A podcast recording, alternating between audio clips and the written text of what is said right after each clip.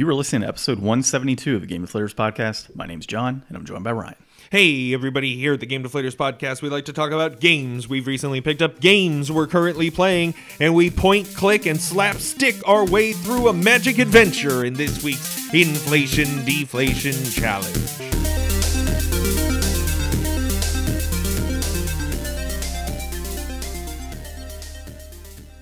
So this week we kept on our word and decided to play a little bit of Discworld on the PlayStation 1. So we had John Rue on a couple weeks ago uh, from the Retro Rue Room, talked about this, and was like, we got to play this, dude.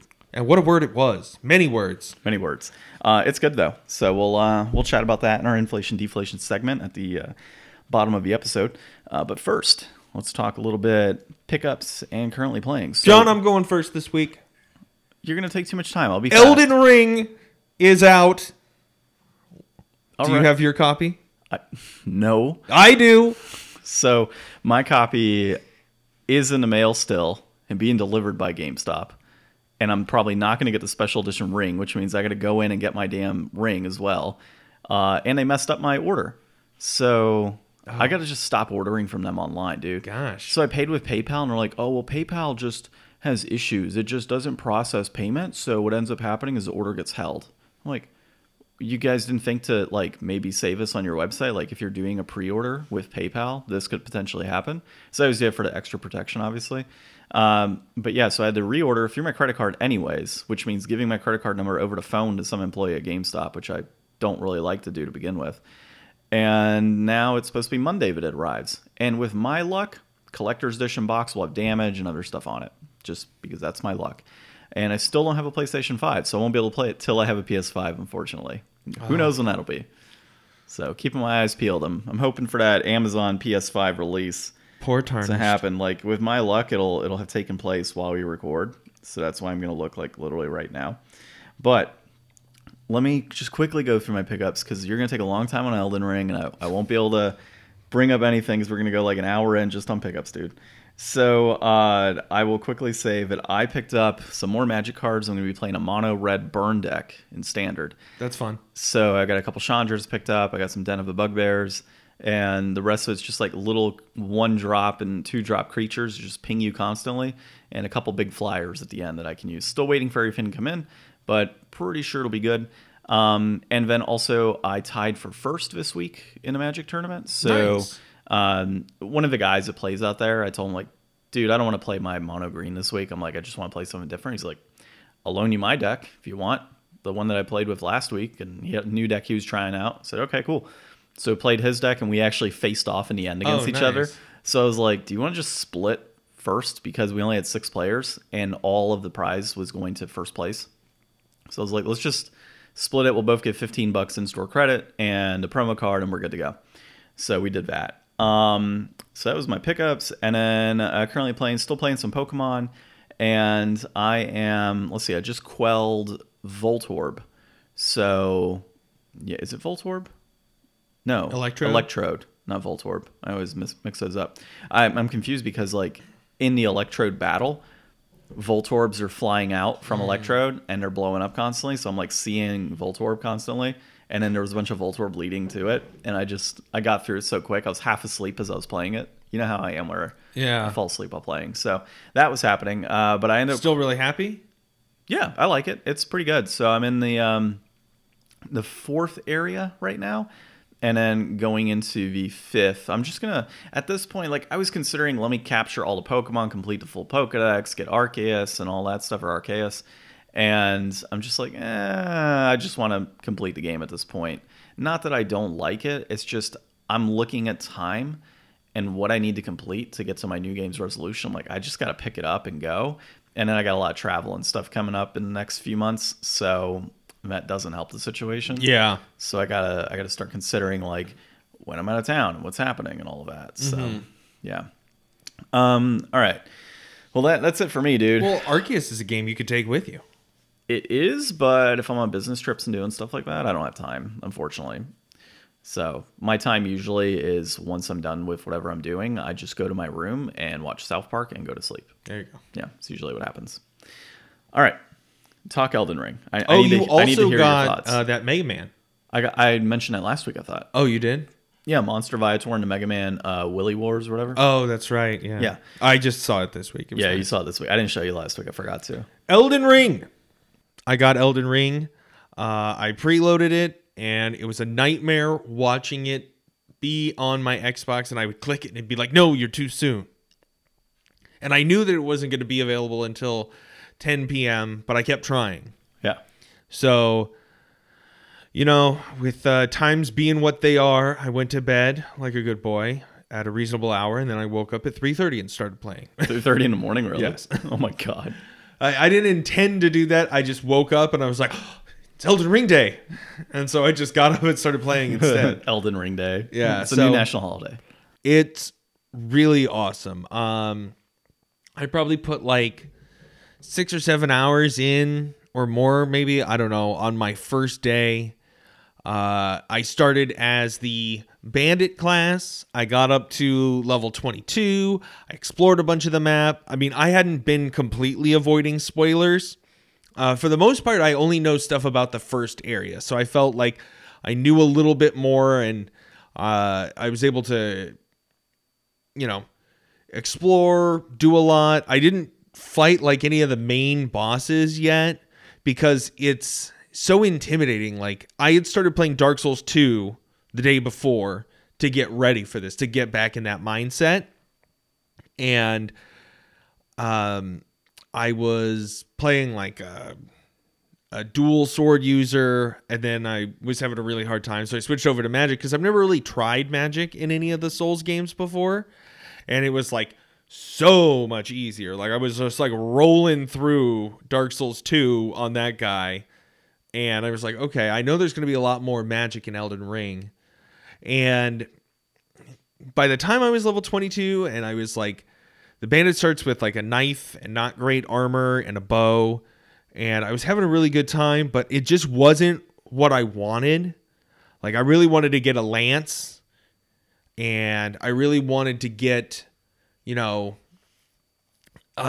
just something else like I wasn't super comfortable with my character and my playstyle I wanted magic I only had like one spell but I needed to be like level 18 and int to get it and so by the time I ground, you know, grinded that stat out, I was just like, man, now if I want to, I finally got the lance, I'm going to need eight more levels in strength to be able to use that. That's going to take me forever, you know, hitting my head against the wall. So I started over. Day two, restart. As the prisoner class, I went through, I looked at the numbers, and boom, dude, I caught up to where I was in maybe like three and a half hours because I knew all the places that I needed to go to get all the gear that I needed. I, you know, already kind of knew how to fight the bosses. I started off with a really good weapon and magic, and uh, the summons make it really easy. Like, this is definitely the easiest Souls game that I've played. Uh, there's so much that you can do to help yourself out. And also, it's like, it's one of those things where they didn't add an easy mode.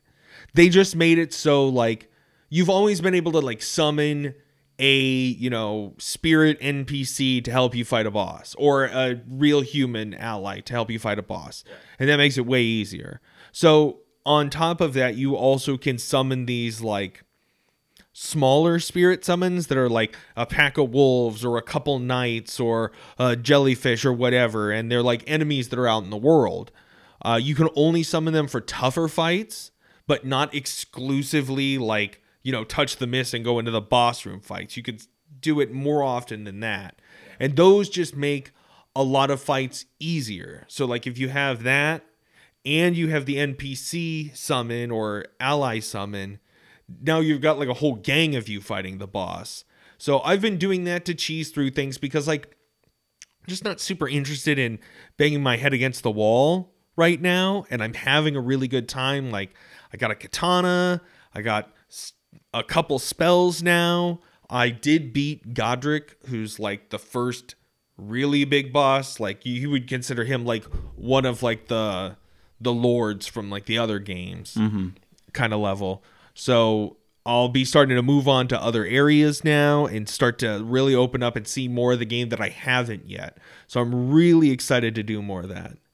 Um so I and I may have even put the cart before the horse with this one because on top of getting Elden Ring and beating or playing Elden Ring, I beat Dante's Inferno. Oh, nice. Inflation, deflation, No, coming dude. soon on that maybe. You know, I'll I'll, yeah. I'll talk more about that in depth maybe next week, I guess. This is the first time you knocked out Yeah. your new game's resolution New games me. resolution done, son. nice. Yeah, Nice. so- I haven't even started mine. I know it. It feels really good to have it out of the way. Um, I'll talk a little bit more about it. You know, I think maybe next week I'll do like a full little Yeah, yeah. thing on it. Full blown review. Uh, but it was really fun. Uh, by the end of it, the one thing that I will say, I want to amend what I talked about with the game last time. Uh, I didn't realize that I was playing on a harder difficulty. I think you mentioned that. Did I? Yeah, I'm pretty sure you did. Okay, because I didn't realize I was playing on like a harder difficulty, and then like once I toned the difficulty down, it didn't feel like I was just like having to hit enemies forever. Like I only turned it down to beat Lucifer, the last boss, because it was just so hard. And I had to do that in like God of War. Like in the first God of War, I could not beat like the big fight where you get all giant, you've got the sword and you're like Yeah. wrestling the health back and forth. I just couldn't do it. So it's like I have no problems toning down like a final boss just to beat off the game. And it was um in the end I think there was a lot of choices that I made that made the game not as good as it could have been. So I think I was kind of shorting it Gotcha. before. Well, it's good to hear you beat it. Yeah. I, I got to get started on some, uh, you know, Majora's Mask here and Ocarina of Time. So, but dude, uh, I'm excited to hear more about that game for sure. I know my, my wife played it not too long ago. She beat it, definitely enjoyed it. Um, I know you were having kind of a, a tough time when you, I think it was last week, you had mentioned it just wasn't like as engaging as like a God of War for you. And, and uh, I think a lot of that was my fault because like there's two. I'll just talk about it now. There's two trees in it. There's like the evil tree and the good tree, and I was focusing all my energies on just leveling up the good tree. And I ignored some of the things that are at the bottom. There's like a zero level where you don't have to do a bunch of bad stuff to get bad points to be able to invest in the tree. You can have a level zero. And a lot of that was like, oh, here's a follow up strong attack. The whole game I've been going through, and I don't have a combo for my strong attack button. It's just the same attack over and over. So that was my fault. Like, I made the game redundant and repetitive, and my own attacks less effective by ignoring reading those options and not selecting them yeah. and waiting forever to get other things. So it's like, you know, th- some of that was definitely my fault. And like I said, I was playing on a harder difficulty without realizing it. So it's like I would not have had a lot of the trouble that, you know, I was having had I realized or remembered that I had set that difficulty up. So uh, in retrospect, it was much better. I definitely think that it was worth my time going back to. Um, I do think that, you know, there is a reason that we don't have more of these. I think God of War is still way better. Um, I think that the story was kind of the weakest part for me. Like, your guy that you're playing is is like a total asshole character. Like, he's not a good person. So it's kind of hard to like like Kratos is not a good person, but he's like the anti-hero of the story and you still are like, "Yeah, go Kratos." And this guy it's just like dude, you suck. Like you did all this horrible stuff. Like why am I helping you fight your way through hell? Yeah. and it's just like the the other characters just aren't really good like the bad guy in this game is like the devil and I would, I would hope so. He's in hell. yeah he's doing like i I don't know he's tempting you and he's like seducing your woman and and doing evil stuff but he's not like Like the devil should. well, like Ares had like personality and Yeah, stuff, yeah. and you didn't even see he wasn't even like in the game too much, but like he was a much better bad guy. This guy's just very generic and uninteresting, and none of the other characters really have like as much. Like there's this uh part where you fight your sister's or your wife's brother that you betrayed because when you went berserk and killed like all of the people during the crusade and like the lords came by and they were like who did this? Because like you went on like a blood bath and your brother's like it was me Sa- sounds like, Jerry Springer in video games. yeah, so like the brother like stands up for you so you don't get condemned for it. So he goes to hell and then you're fighting your way through hell to rescue his sister and you have to fight him and it's like I- what's going on here? Like I betrayed him and now I have to kill him so that I can save his sister and it's like there's not like a a good moral stance or there's not like it doesn't make sense like there's nobody to root for. Gotcha. So Like I would rather that the brother kill me and I get stopped. Like trying to get past him again is kind of like I don't know what am I doing here. so it falls flat in a way. yeah, it's so- hard to describe. I, I don't have good words for it. So basically, if somebody Seven out of ten, seven out of ten, is it worth buying at its rate? I think it's like ten bucks. Uh, it's worth game passing. If you have Game Pass, Game Pass it. Okay. I don't think I would buy it. I would buy whatever the cheapest God of War game is. and play that. If you haven't played the God of War on the PSP, it's good. Download that. I'm sure you could probably download that for 10 bucks on something. That or just pick up the God of War like Unchained collection or whatever it is on PS3. Um, so taking a, a really quick step back to Elden Ring though, would you recommend that somebody buys this right now or yeah. wait? Hundred percent. 100%. Okay. This is What's your favorite part about it so far? um the parts where I play it are my favorite. Uh I, well, I was thinking about this on the way in. So like Horizon Forbidden West just came out. People love that. God of War is supposed to come out later this year pending any last minute delays. People are going to love that. Elden Ring's out. Dude, it's going to be a hot game of the year contender this year. Oh, it'll win. Like, there's no way it does. I mean, people are saying that this might be the best game ever. And I think that it's got a lot of merit.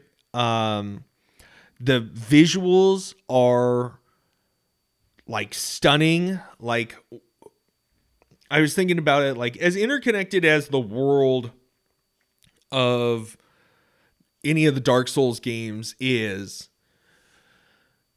in this game, like the fact that like I know that I could be like I'm in Stormveil Castle right now, and I can just go from like where I am all the way at the top there, like run all the way through the castle, down the mountain, down the cliffside, past the storm giants, through the gully, through like the knights camp, all the way down to the lake, all the way down through the forest, and it's like this huge expanse, and it's like that's literally just the first map, oh, just Oh, God, the starting area. so bad. Like the immenseness. I can't wait to see where these other parts are gonna take me to, and see like, like I looked at after I beat that first lord. Uh, I went back to basically like the equivalent of like Firelink Shrine yeah. and um the guy's like well here's all these other lords now and it's like oh my god there's like there's like seven of these guys that i have to fight Nice. and there's like so much more because like i feel like breath of the wild moment you know for this like i really think that there's a lot in common between like the souls and zelda i mean it's kind of like grown up zelda in a lot of ways you know they're very Yeah. similar in those senses where like old Zelda was like you were in Hyrule Field and everything was connected and you could go from place to place. Yeah. But it wasn't you would never call it an open world. Same way with the old Dark Souls. Like you'd never call those open world, even though everything's all connected by ladders and swooping paths and stuff. But you get that same feeling like you do with Breath of the Wild. But instead of like in Breath of the Wild, where eventually I hit that wall where it was like, okay, there's just like these four temples that I gotta go in, and they're basically all kind of the same thing. Mm-hmm. You know, it has so much more deep diversity in this game. Yeah. Like I've already been like kidnapped and taken to this like weird underground crystal mine where there's these like big centipede people running around and everything one shot me so I needed to sneak my way out to get to the surface and I was in this totally like alien looking place to the whole rest of the world and eventually I ran back to like the starting area where I was supposed to be in and it's like there's also the difference in this game where like every Souls game has had somebody who's like oh, I just beat the whole game level one naked using only my fists and took no damage. Yeah. You know, like there's a speed run out there for back to backing every Souls game without dying. Damn. And people have done it. Multiple people have done it. Yeah. And they compete for times on this, playing every Souls game in a row without dying once and killing everything. I could not do that. It's crazy. So like Souls games are fair in that way. Like if you can play the game, you can go anywhere and beat anything and the gear is not a restriction. Those are just ways to make the game easier for you. So you get intimidated because it's such a big world and they don't give you much more direction than they did in other Souls games. Like at your bonfires, there will be like a little arrow on your map that kind of points a general direction from there.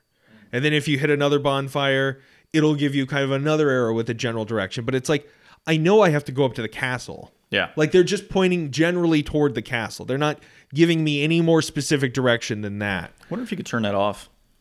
Uh, I you probably can, but I mean, either way, it's just it's not going to give you any real like you're going to go to that place eventually, anyways, playing the game. Yeah.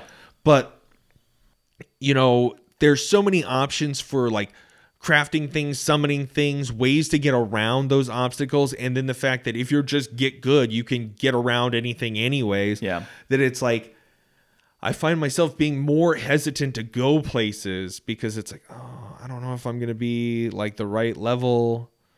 But it ultimately it doesn't matter. So it's like I'm really excited for where I'm going to go next cuz I finally finished the starting area. And I'm wondering to myself like, what if I just got on my horse and rode all the way through the next two areas and just got to the fourth area and just started playing again there or something crazy like theoretically I should be able to do that. I don't need like an HM1 cut to get through some tunnel or something. I just need to get there without dying and find a save point and then start fighting. Some of the Souls games, you need like keys and stuff to get behind certain doors or like, you know, not necessarily spells or anything, but yeah, at least in the Souls games in the past, like, oh, I can't get behind this door because I need a key.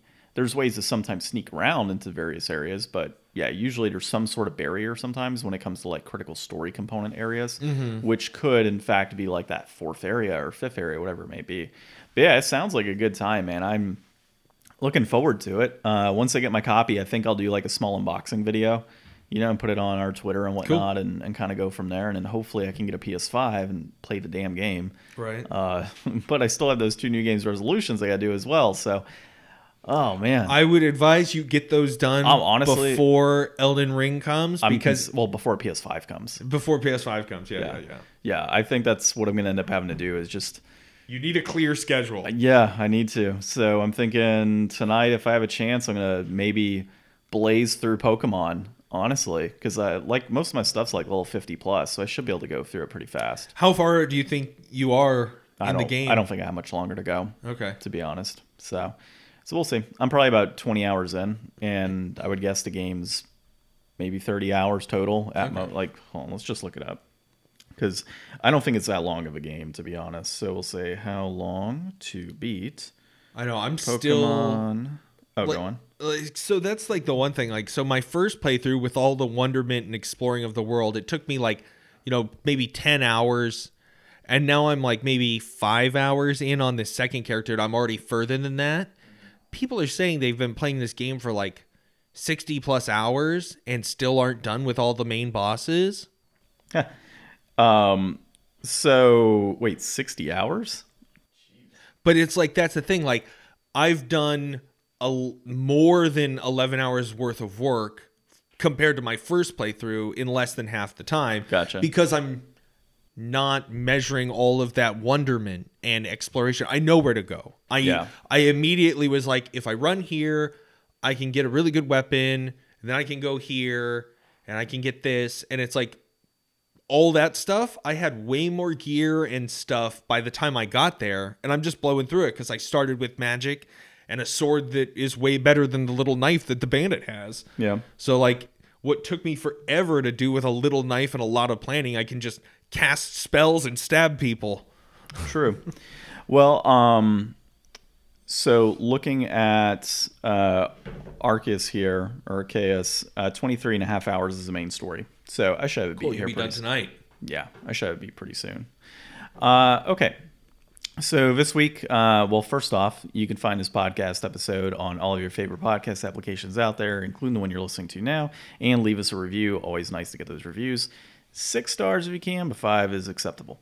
Uh, you can also find us on thegamedeflators.com as well as social media at Game Deflators on Twitter, which I tend to be a lot more frequent on nowadays, and then at The Game Deflators on Instagram and Facebook. So you can see all the cool fi- pictures we have on uh, all of those, actually.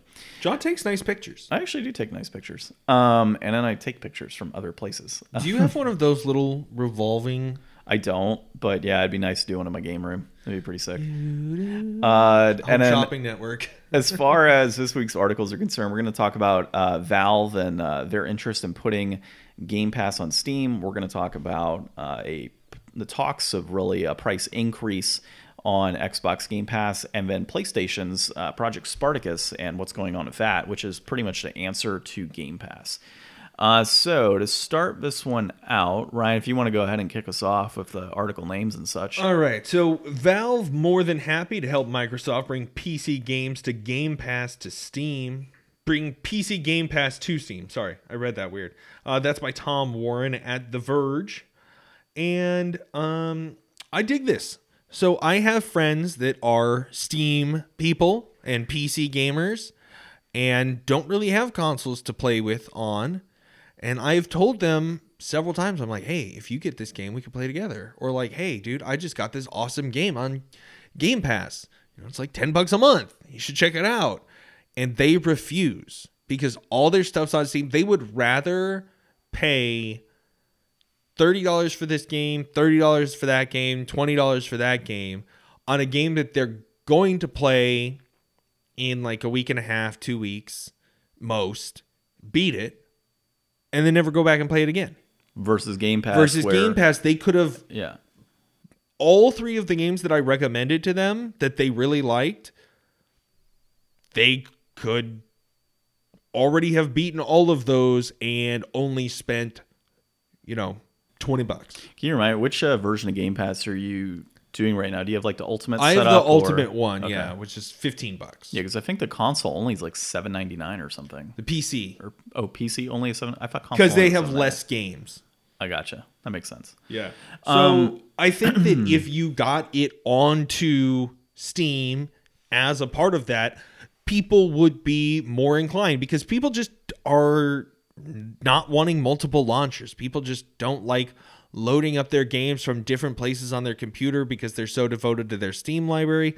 Also, I mean, gosh, this would be a really good way to be able to play like Game Pass on like a Steam Deck would be really cool. You know, if it's going to be available through Steam, you know, you can market a lot of this stuff through there and that's awesome. Yeah, I mean, I think that it would bring a lot of value as far as you know being able to to find it on Steam. Uh, the one thing I did remember reading when I, I checked this article out in particular is the questions around like Steam sales, right? So, you know, if Game Pass is on here and you're looking to download Game Pass um, and you have like that discounted rate, my assumption is it would just stay as is. They would never have some sort of sale on Steam for this unless Valve worked it out where it was like, hey, you know, we've got Game Pass on our library here for people have the ability to get it. Uh, you know, are you willing to discount it like the first month free or something like that? I, I don't Well, know. There's a lot of things on the back end They that do deals all the time where it's like you can do like Game Pass for like 5 bucks for your first month or whatever, but they also were talking like, you know, of the sales cuz Steam takes like a 30% cut of all sales. that's true. Well, the thing is, on PC right now, if you're paying 7.99 for the Game Pass on PC, but they're talking you know, we'll talk in the next article about a possible price hike for Game Pass. So if price is going to go up anyways, if you just instead have the 1099 as the pricing, you can basically just still make the same amount you were before. Steam gets their cut and, and everything basically stays stays the same in Microsoft's eyes and they're getting more exposure. Like I think that you know, even once they do a price increase, like there's just such a good deal in Game Pass that the amount of money that Microsoft makes is less than like what they get from the exposure for it, increasing the numbers, evangelizing more people. And like even if they have to do it for not as much profit, like getting it onto Game Pass where or onto Steam where, you know, it'll be on the front page and you know, all of those new people that want access to those games and realize how much money they can save to Steam. Like that's the one thing. It's like it's gonna dig into the profits for those people. Like I'm sure that you know I like Nobody Saves the World. It was really great. Um, would I have bought it for thirty dollars on Steam? No, but if it is on Game Pass and it's on Steam, then you know even though my friend paid thirty dollars, like nobody else is going to at that point. So is that going to ultimately mean less money for those developers that are putting their stuff on Steam? Because now they're having to, you know, go through Microsoft and then Microsoft is having to go through Steam. So you're adding just more layers to the transaction.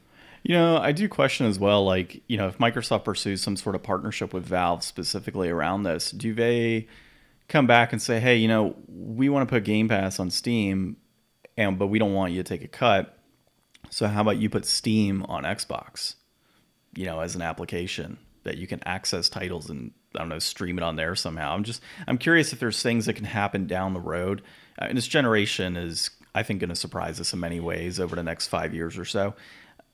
I would love to see something like that, mm-hmm. like different partnerships between different companies. I mean, hell, Sony could come through and say, "Hey, we're going to have our new PlayStation Spartacus you know subscription yeah we'll throw it onto pc we'll throw it on the xbox that's an option for you now I, I would love to see that type of stuff moving forward and it just kind of comes down to in a sense what we already have with pc right like based on the hardware you buy you know you, there's you can go anywhere. You can buy whatever type of GPU you want. Well, I mean, not really because they're not for sale right now for yeah. the most part. But you know, you can buy whatever RAM you want. You can customize your PC however it needs to be. And then in the same way, consoles could be potentially agnostic in that, yeah, if you want to play older PlayStation games that are part of this PlayStation Spartacus, I'm just using a code name to use it, or you want to play Game Pass, like you don't have to have a specific console. You can yeah. just play it on any console. So I could see this type of stuff evolving into those partnerships down the road. Um, and it might honestly just become a must, you know, moving forward. And I think Microsoft's really going to be the one that dictates how that happens. Um, and then as far as uh, you know the pricing is concerned, if we jump into this next article here, uh, Xbox boss. I hate when they say Xbox boss because like yeah. a tongue twister. Uh, Xbox comments, boss. Yeah, Xbox boss. Uh, comments on possible Xbox Game Pass price increase, and this is uh, Tyler Fischer at ComicBook.com. So, long story short on here, uh, don't expect a price increase anytime soon. Basically, so that's per Spencer on this, and I, am questioning that because you know even maybe it's because there, there's a lot of negativity from like companies like netflix for example boosting their price again. I think they do it like once every year it seems they boost up a dollar.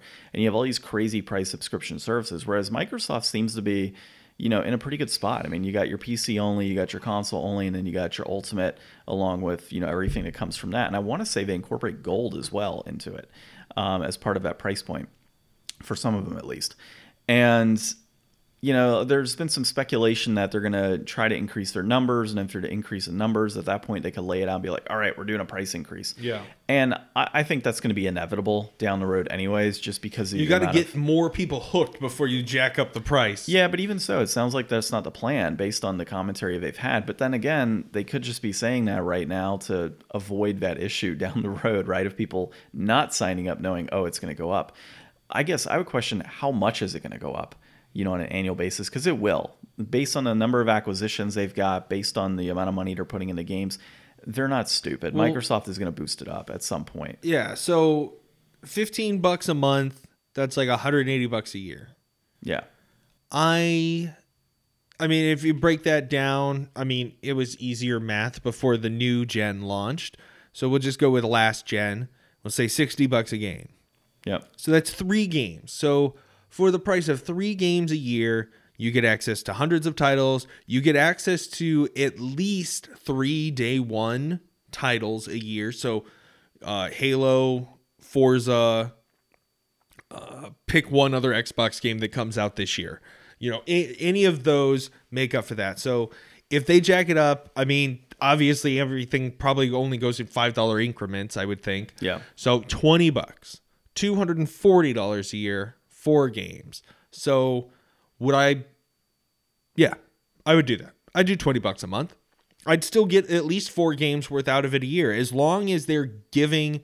Oh, Starfield, that's coming out later this year. Starfield day one, basically free for having Game Pass. Like that's so much more worth it, especially because like you know, I think that there's going to be more of an effort with these types of games to have exceptional releases, even though they are kind of protected from that. Like, you would think that if the game's going to be free, that you would want to have it as polished as possible because people who will bounce off of it just won't come back. Whereas if you pay $60 for a game and it's buggy, like you already paid the $60 for that, you might as well come back once it's fixed up, you know? Yeah. Like have haven't I bought Cyberpunk before? I might be going back and checking it out now that it's all, you know, got a bunch of updates and it's in a much better place to play. But, you know, had I just tried it, I'd be like, I don't know, man. Like it wasn't really all that good. Well, and I wonder, you know, where they can kind of make up for it financially with like advertisements and such too. Not saying like video ads before you play a game or anything, but they theoretically could. They could say, hey, you know, it's 15 bucks a Don't month. tell them that they can give us ads, John. Dude, come on, man, marketing background here. So when you when you consider that, I mean, imagine like you boot up your Xbox Game Pass and just before you start playing, they play like a 15 second advertisement. You know, if that's a way to keep that cost down, because they could say, you know what, it's gonna be 20 bucks a month, but if you want to stay at 15 dollars a month, there's gonna be some ads.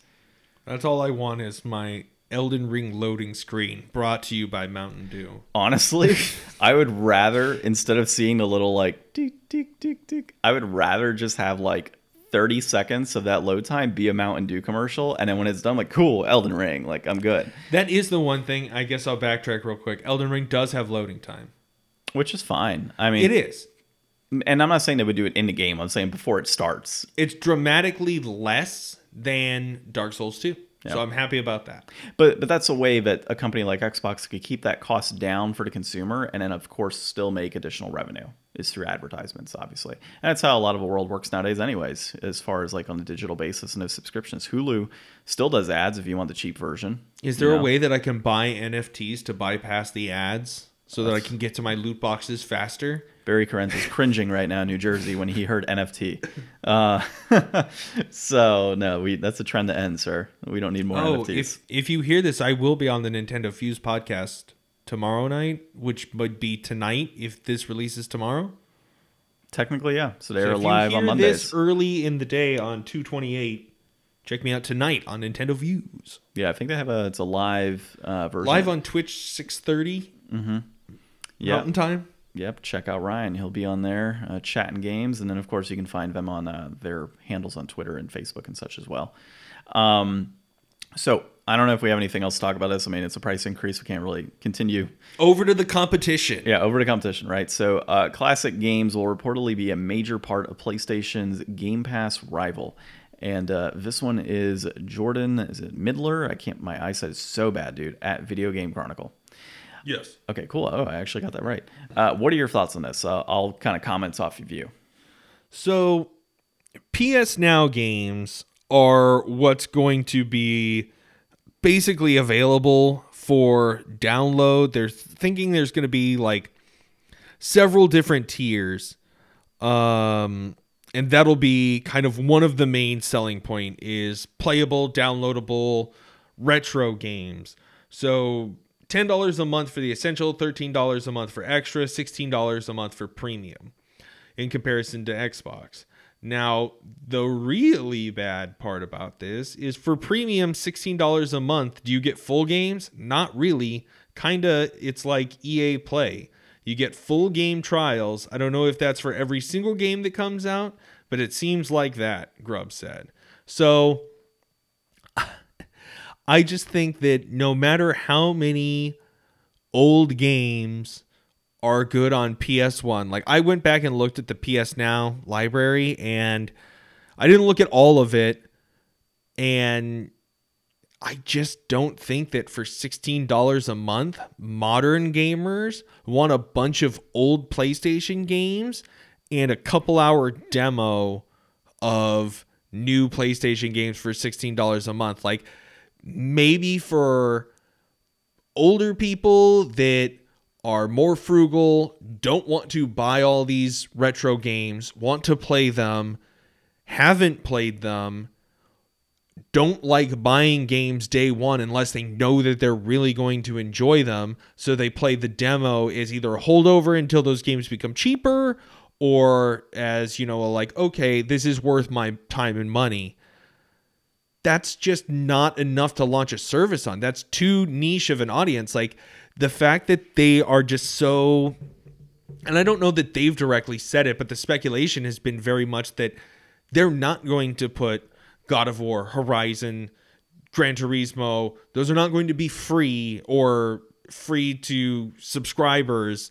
Those are going to be full games that everyone will purchase. You don't get a maybe you get a discount, but it's stupid to pay monthly to get a discount and some demos and some old games. I just I don't know what it needs. I don't know what PlayStation needs besides just saying you have to put your first party titles on here. There's just not enough draw. Well, on top of that, you still have to pay for PlayStation Plus. On top of all of that. So I thought that they would be merging these services, getting rid of PS Now and PlayStation Plus and I- creating a single. As far as I just read, I mean, I was looking through it, and yeah, it sounded like you would have to also still have PlayStation Plus on the side. So, I mean, if that's the case, that's not very good. Oh, so essential is PS Plus with the monthly games, just like you know it today. So that's going to be the ten dollar. Yeah. So you're looking at basically. So yeah. You can add on to it for the extra services. So I mean, I guess if you're adding six dollars for the access to the retro games, it works for people that are already on. I don't know. It's just it's a rebranding effort because they're getting so stomped and it's just not marketable in the way that I think is going to be freshly appealing to people. Like it's hard to be like, "Hey, we're rolling out this brand new service." Actually, it's two old services cannibalized into a new thing. That's a hard move to make with an established audience. Here's the thing, like Essentials 10 bucks a month, right? And like I said, it's the same as what we've had for uh, you know, PlayStation Plus all this time. So basically, if it's you're you're basically just saying, "Hey, we're going to be doubling the price of PlayStation Plus." And then you're going to get a few bonuses here or there. They're not going to give you every single component of this new Spartacus, right? I On don't the essential feel like I get my money out of PlayStation Plus anymore either. I we I don't go either. on there and download them so we can say that we had pickups this week. I mean, I play them every now and then, but like, there's not enough. Yeah, I'm I'm right there with you. I don't feel that the value has been there, you know, on a month to month basis for PlayStation Plus. At I pay about forty bucks a year because I find discounted uh, codes No. to do it. So uh, I think right now you can go on. Well, I'm not going to give all all my secrets away, right? But there's a few areas that I go to to find discounted codes for PlayStation Plus. So I got it like forty bucks usually, Okay. and so you know, I, I still don't feel like I'm getting my value out of that. You know, that's it's the equivalent of what, like three dollars and something cents a month, and then I don't really need PlayStation Plus to play Apex, which is the only online game I play. Elden Ring, I don't think is online in any capacity right now as it stands because it's just you have the spirit summons. You don't have any like, No, it's notes, right? multiplayer. They do have multiplayer now. Okay. Yeah, you can I could actually. have sworn something you wasn't. could summon up to like four dudes. I think you can have like four of you rolling. Okay. So yeah, I didn't look into it that deep. I've just been wanting to dive into it. Uh, but that being said, I mean, I'm not getting my full value right now to PlayStation. I'm not playing the games that I'm downloading for free. I'm basically paying 40 bucks a year for that. And if and all of a sudden it's going to be, hey, Essentials ten dollars a month, and you have access to some of these other titles. Plus, it's basically PlayStation Plus as it stands. I mean, you're doubling the cost of PlayStation Plus. Yeah, because it's only And like giving a- sixty bucks a year, right? yeah, it's sixty bucks a year technically. So I don't know. I mean, I'll have to I'll have to learn more about this to kind of give like that full assessment on like, do I want to jump into it? Do I not? But another subscription service to me just doesn't seem like something I want to dive into right now. And I think a lot of consumers are going to start having like that subscription service fatigue. I finally went in and canceled my anime services that I don't listen to anymore or re- watch anymore. Did you and- have Funimation? Uh, no, I used somebody else's code for Funimation. Oh, okay. Because I was like, I need to watch some Dragon Balls GT. yeah, uh, and then I, what else did I clean up recently? I got rid of something else too. There's just a couple things like the only ones that I really like, even Hulu. Hulu has like a couple things that I like. It's just enough to keep it around because it would be annoying not having it because I canceled it before and then I miss it. Uh like HBO only has a couple things. Netflix is like the staple. Yeah, same. I need my YouTube premium so that I can avoid ads. Like I would die with as much YouTube as I watch if I had to deal with ads, so that's for my sanity. I don't have Spotify. yeah, I, mean, have the Viz app. The Viz app is probably the best one. It's like 3 bucks a month and you can read all of One Piece. Like that is the most value to dollar for anything. Yeah, I mean, it just kind of goes into it, right? Like you just rattled off a ton of subscriptions, and we have them too for for our house. Uh, not as bad because we use other people's stuff for some of our things, but What are people watching on Paramount Plus? I don't South Park. No, that's just the specials. The new episodes are still on Oh, so HBO through 2025. That's why you get your free trial on Paramount yeah, Plus. dude. Uh, yeah, I don't know. My brother has Paramount Plus for some strange reason. I don't know why, but yeah, you're right. I don't know what people are watching That there. Ted Lasso show is like the only thing people even have an Apple for. well, it's kind of like the old, uh, you know, when the Mandalorian came out, where people were saying, "Oh yeah, downloaded my Disney Plus for the week. Now I'm done." Well, see, I like Disney because old Disney movies are great. Yeah, I know. Love old They're Disney movies, and you can rewatch Disney movies to death. Yeah. Dude, we went off a rabbit hole on this one for sure. Uh, so Brass tacks. brass tacks on this. Uh, yeah, we don't know fully yet. I mean, this is still very much up in the air with this whole Project Spartacus. There's various tiers that they're talking about that would rival Game Pass. Uh, let us know what you think about this. I personally don't know if it's going to be worth the money at this point. I would have to see a list. I really need to see what games am I getting out of it. Am I going to have the ability to play three and four hundred dollar PS1 and PS2 games? If so, then yeah, it's probably worth it at that in that regard. Like, are people dying to play Rule of Rose? No. no, Would it make this service worth it? Still no. Still no, but the fact that you could play it if you really wanted to, It would be cool for dollars. 10, 20 people. Yeah, there you go. Or if it like one thousand and bought it, or ten thousand, whatever that number is. All right. Uh, so I don't know. I guess you can jump into the inflation deflation here. Give us all the details because right. my mouse is like so Yeah. far away. So- I can't get to it. This week we have Discworld. Discworld is based off of the Terry Pratchett novels. Uh, I am very much into fantasy. You know, you've definitely heard us talk all kinds of Magic the Gathering and Dungeons and Dragons and all that stuff, but I am not a reader. John has a bunch of horror books behind him, but he says he's not really much of a fantasy reader either I read some Witcher. But neither of us have any familiarity with the Discworld series. But this is a point and click adventure game. We played it on the PS1. It came out for some other systems too. It was developed by Perfect 10 Productions, uh, published by Psygnosis, directed by Greg Barnett, released in 1995. It is a point and click adventure title, and it has very good reviews. This game has like an 8 plus. Uh, people dig it. Uh, they worked very much with uh, the creator of the books and the worlds to build this game as not a straight adaptation of one title, but kind of an amalgamation of some of his works. Uh, he had released another game, I th- er, think it was based off of the Color of Magic, it said. And it was good, but it just didn't have like the pu- uh, the the dollars behind it advertising wise to really get out and be a runaway success. So there was a hesitation to work together and get this project out, but it's voiced by very prominent comedians. Uh, even in the Japanese version, it has very prominent comedians and had a good reception over there. Um, it's a very interesting take on a fantasy world, very slapstick comedy, uh, very much uh, Monty Python kind of humor. If you're into that kind of like dry wit and, you know, a little bit of gags here and there, it, it's great stuff. I think that we only played for like, you know, half hour or so, but I mean, there was some laughs in there and uh, the animation looked great. This was a really decent experience, and it sucks that this is like not a game many people are really going to have exposure to. It didn't do great over here. Uh, did really good in Europe, though. This is a game that 100% deserves some sort of like remaster, by the way.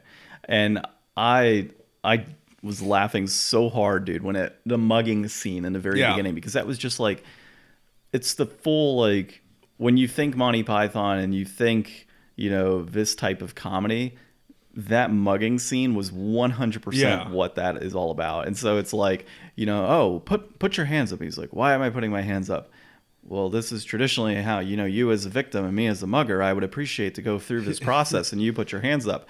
And so you put somebody's like, "No, that, that wasn't very bad, was it?" To put your hands up, and they're just going through that whole thing. And um, the Grim Reaper, where he's like, "See you later," you know, like Yeah. you know, because you're about to die. Um, I didn't even think about that. yeah, you didn't catch Yeah, that. So as he's talking to Grim Reaper and he bumped into him, he's like, "All right, I'll see you soon." And he walks off, and then he ends up, you know, dying afterwards because that dragon. But I also laughed at the dragon where it says shape, and you look in the distance. He's like, "That's a shape. It must be part of the plot point, but it's not a very good description as to what the shape is." so I, dude, I, I love it. I love this humor. It's, you know, I told you about Blazing Dragons, how I played that one, and it was very much the same type of humor.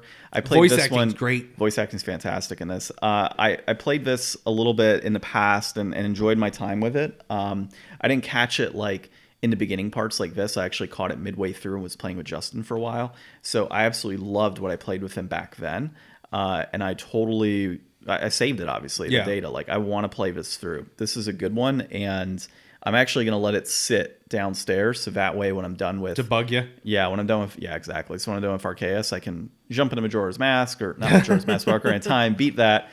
Hopefully, beat Ocarina of Time before I get a PS5 as well. It's gonna be brutal, dude. The next few weeks. Um, I'm gonna try to beat Arceus by tomorrow night and then start the other two. Dude, I bet you could do it. yeah, I, I gotta figure this out. Ocarina of Time's not a long game either. No, I know, I know. It's just a matter of getting through it. Like I've tried to play that game several times, and it's it's hard Yeah. for me to get through it. But I guess back on this one, uh, dude, I love it. I mean, the music is great in the back end. The comedy is fantastic. The visuals for like an early on PS1 game, it's which is in the long box style, uh, long cardboard box style. Actually, it's not even the jewel case version of it. Um, you know, plus just the ability to interact with all of the different elements. Um, we did use a guide to kind of shortcut our way through, but I mean, traditionally, that if you're not familiar or haven't played point and clicks, they're not like super popular today.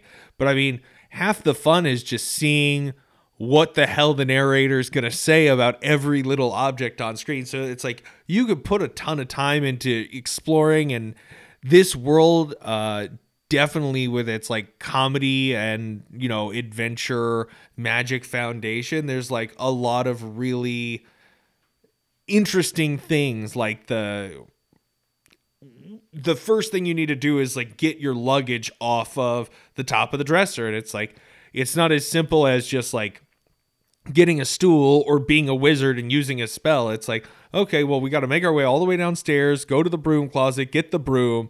And it's like, oh, a witch's transporting device. That's unusual. No, he's And like, it must be an original model. Yeah, Like, yeah, it must yeah. be an older model. And it's like, goes upstairs and just like pokes the luggage with it. It's like you never know what key unlocks what lock in those games, and it's always fun to see. So Well, and he called when you open a door, and I, I checked the description. It's like it's a portalis exitus, and he's like otherwise known as a common door. yeah, so yeah, it's good stuff, dude. And uh, yeah, I mean, we used the guide obviously to kind of during the 30 minutes to be able to get through as much story as possible and, and interact as much as we could. But you probably caught me like interacting with every possible thing I Yeah. could, anyways. Because so as Ryan was reading through and like, okay, hey, you're gonna go down the stairs and do this. Um, I was actively playing and just interacting with everything I could along the way, and it's just so much fun. It's such a great game, and I I couldn't recommend it enough, man. Like I this type think- of game. I think. Well, here let's Yeah, go let's brass talk tacks. brass tacks. Yeah. and then we'll be able to talk a little bit more because there are some significant differences. So, as far as this version, we played the PlayStation version, complete box, 7219. That's peaked now in March 2022. That's trending up. Loose 5342, also peaked now, March 2022, trending up. Now, there are many different versions of this game, and they're kind of wildly different priced, and not all of them have the voice acting. Only the CD versions are going to have voice acting. So that's an important distinction to make. You know, I think that if this was just a text based game, I mean, that's the origins of point and click. You'd still probably have a really good time, but I think the audio really sells it. And I think it's important to look at, you know, those types of versions. So, you know, uh, the most expensive version that you could buy is the PAL PS1. That's at seventy six ninety six. I'm guessing it's just a little bit higher because they probably have some more demand. since It's more nostalgic over there. Uh, and then the cheapest version is going to be loose, eight dollars and thirteen cents on the Japanese Sega Saturn. Which of course speaks to the fact that you know anybody outside Japan or doesn't understand Japanese is going to have a tough time unless there's subtitles. And at that point, is it as fun as just getting the English version? Yeah. So there's uh there's also a sequel, Discworld 2, which John wants to buy. Yeah. He was talking about. So maybe we will revisit this series sometime and again in the future. But you know, overall, I, we're in a bubble. You know, we talk about this all the time. Like game prices are not always worth what they cost. I think that this is a really good game, and I think what John said earlier, remaster this game. Remaster this game so that we can see a cheaper entry point into Well, this. And this game historically has been fairly well priced. Actually, I think it's been. I don't know if you have the his, the history on there through that price. yeah, it was not before everything blew up a couple years ago. It's been in the fifties plus for a long time. I feel, at least a few years. So complete in box, uh, it broke fifty in like twenty twenty one. I mean, it was in the thirties for most of the last since like twenty fifteen. It it spiked there. So let's just say, yeah, I mean, over the course of five years, it's been around that 30 $35 price range Yeah. over time. And yeah, I mean, we have this bubble and things have spiked up, of course, um, you know, based on high demand. But I think even so, like, you know, yes, I think it needs to be remastered, cheaper point of entry. Uh, do I think it's not worth this? I, I would say honestly, seventy-two bucks complete in box with the the the larger um, cardboard long box style for PS1. If you've got the book, all of that really cool stuff that comes with it. Uh, the fact that it's not exactly a common game, it's a night like the artwork on this box is fantastic and the gameplay is good too. I think you know, if you're looking at it from a collector standpoint, 72 bucks is still, I think, very much a good point of entry for a game like this, um, based on, I would say, the obscurity component of it. Uh, so I, I would say it's just right as of right now, based on the bubble uh, that we're in with all of these games. And, and we say bubble, assuming it'll pop, you know, and games will go back down to a normal rate, but who knows at this point. Uh, and even back then, if you bought it at like 35, 40 bucks, I would actually say at that point it was deflated. Uh, at that point, I would say it was worth more money. So uh, I'm going to say, based on today's trends, this game is just right. You should totally pick it up. You should totally play it, and you'll have a good time with it. I'm saying inflated. You're saying inflated. I think this is too Damn expensive. Uh, as much as I like point and click stuff. I mean, there's, you know, I don't know. I, I just would never pay that much for this. I, I think it's too much. I get what you're saying. Uh, I think 35 would I would have agreed 35 would have been maybe a just right for this. Um, so that's where Well- we're at today. And here's the thing. Uh, let me actually look up uh, how long it is to beat this one. So this game is about 11 to 13 hours. I mean, is that's probably playing it, not following a guide. Yes, and so well, I mean, yeah, most times you're gonna be playing it with it anyways. So Because if you pl- like, just most point and clicks are like pretty quick if you know all the puzzles. I'm just gonna say the hear me out component here for this at 72 bucks. If you consider current generation games that are coming out new at 60 and 70 dollars, and some of them have stories as short as like eight to 10 hours, depending on what you're buying, like a Call of Duty or something along those lines. If you like to play both of these types of genres, and the new Call of Duty's coming out, buy this instead. Like that. That's what I. yeah, would- but you're not gonna. say. Nobody buys Call of Duty to play the eight-hour campaign and But then not play so- hundreds of hours of the online I get component. it. But there's so many online multiplayers that exist today for first person shooters, including different Call of Duty games. Like, do you have to play the newest Call of Duty game hundreds of hours, or could you get away of playing another Call of Duty that's been released, I don't know, multiple times in the last year? So I I would say if you're out there and you're looking at that nice shiny new game that's going to be $35 in the span of, you know, 4 months, put your money towards this and then wait 4 months and then buy the other game. Okay, invest. Invest basically. John's yeah. saying that this game is going up and it's gonna keep going up, so buy now. basically why I think it's just right. now if this hits 100 bucks, I'm going to be like, "Nah, dude." John, we need to get you like one of those desks with like buzzer sounds, like Mad and- Money? Yeah, Yeah, just Mad Money. Buy now, Discworld. Yeah. Disc, Okay. disc, disc world, buy. Dude, we were talking about getting one of those actually. So, all right. So we'll put uh just inflated. is what our rating will be. Just inflated. Uh and yeah, I dude, I had a great time. So I'm gonna play through this at some point and uh, I'll talk about it more down the road in the podcast. All right, I'll be in the lands between until next time we meet. Yeah. That yeah, I can't wait to hear more about this game. So you'll have to give us an update next week. So that all being said, um, next week we don't know what we're talking about topic wise, but I do know that we are going to be playing some pro wrestling on the NES. You got it, brother. I'm going to kick your ass. It's going to be so great. So all of that wrestling I've been watching, just wait, Brian. It's going to pay off in video game form. Uh, but that all being said as well, this has been episode 172 of the Game Deflators podcast. My name's John, I'm Ryan. and thanks for listening.